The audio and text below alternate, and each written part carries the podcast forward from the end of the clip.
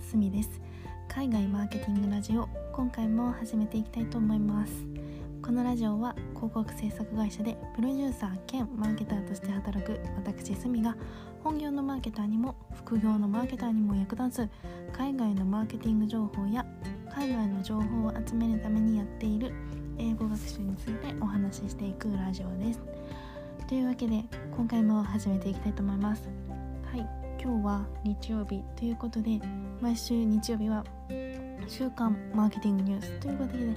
わけで、えっと、今週も気になる、えー、マーケティングトピックについて振り返っていこうと思います。えっと、今回2つのポイントについてあの絞ってお話ししていこうと思います。えっと、今週の全てのニュースに関しては最後の方に、えー、っとブログでまとめていますのでえっと、気になる方は是非あのブログのリンクも貼っておくのでこちらも見ていただければと思います。というわけで今回のトピック早速話していこうと思います。えっと今回は2つ、えっと、1つ目は SNS などのプラットフォームが続々とクリエイターのマネタイズ機能を実装。2つ目はデジタル関連レポートが続々発表されているというふうなことで、えー、お話ししていきたいと思います。まず1つ目。SNS のプラットフォームが続々クリエイターマネタイズ機能を実装というわけで、えっと、先週もお話ししているんですがえっと、やっぱりクリエイターのマネタイズ機能のニュースがかなり増えてきています。えっと今週に関して言うと主に3つ。1つ目がクラブハウスがクリエイター6万人以上に投げ銭機能を提供開始。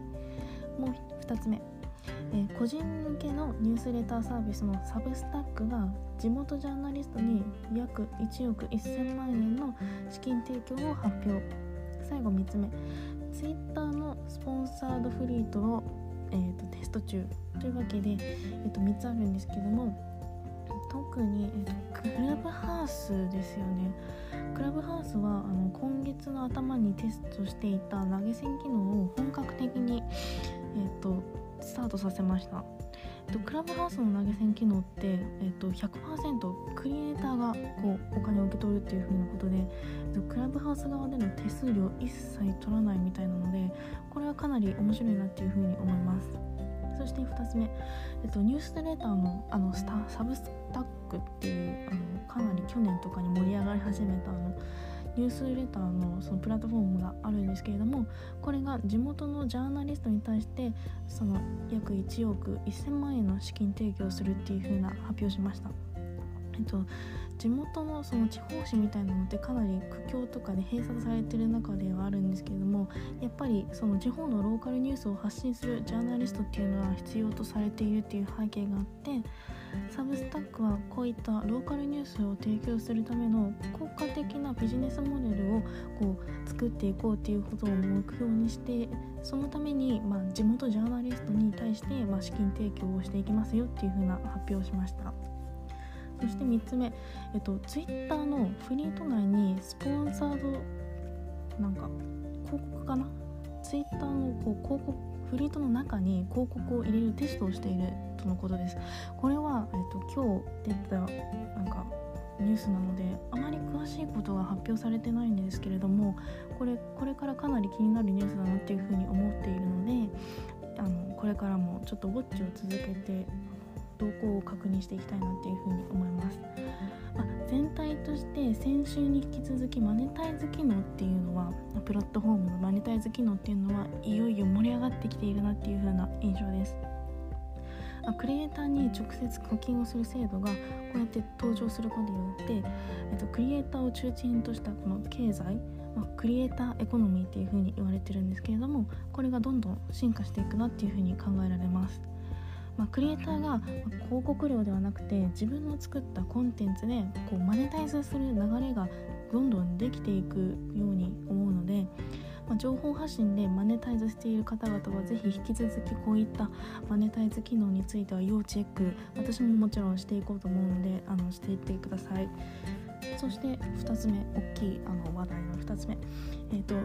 デジタル関連レポートが続々発表されています、まあ、今年に入って2021年に入って3ヶ月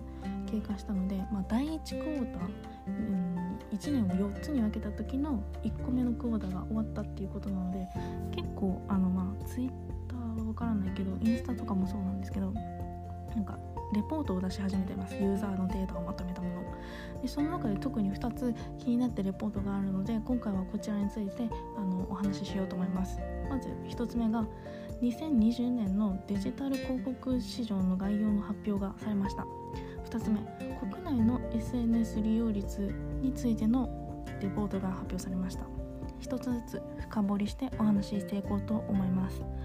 まず1つ目ですね、えっと、2020年のデジタル広告市場に関するレポートが IAB の方から発表されました。えっと、これは主に世界と思ってください、えっと、2020年のデジタル市場は前年比で12.2%成長したとのことです。特にコネクテッド TV e コマースのショッピングデリバリーで、まあ、急増したとのことなので、まあ、これ多分かなりコロナの影響でのその在宅っていうのは影響してるなっていうふうに感じますね。えっと、ジャンル別にあの3つのレポートが出ていて1つがソーシャルメディアの広告収入、えっと、415億ドルになりました。前年比で16.3%増加とのことです。2つ目デジタルビデオ広告収入。こちらが262億ドル。前年比で20.5%増加しました。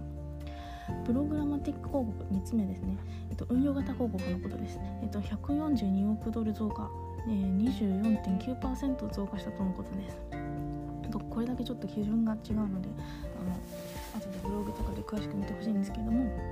えっと、ソーシャルメディアの広告はインターネット広告収入の29.6%を占めているので、まあ、ほぼ30%でかなりあのいい結果になったなっていうふうに思っています。えっと、運用型広告プログラマティック広告については成長はしているんですけれどもこちらクッキーの制限がこれからどんどん入ってくるのでこれからこの成長が続くかどうかっていうのはかなり懸念が残るところだなっていうふうに言われてます。そして、えーと、国内の SNS 利用率に関するデータについてお話ししたいと思います。えっと、MMD 研究所の2020年スマートフォンアプリコンテンツに関する定点調査っていうものがあってえっと20歳から69歳を対象にした SNS の利用率に関する調査の結果を発表しました。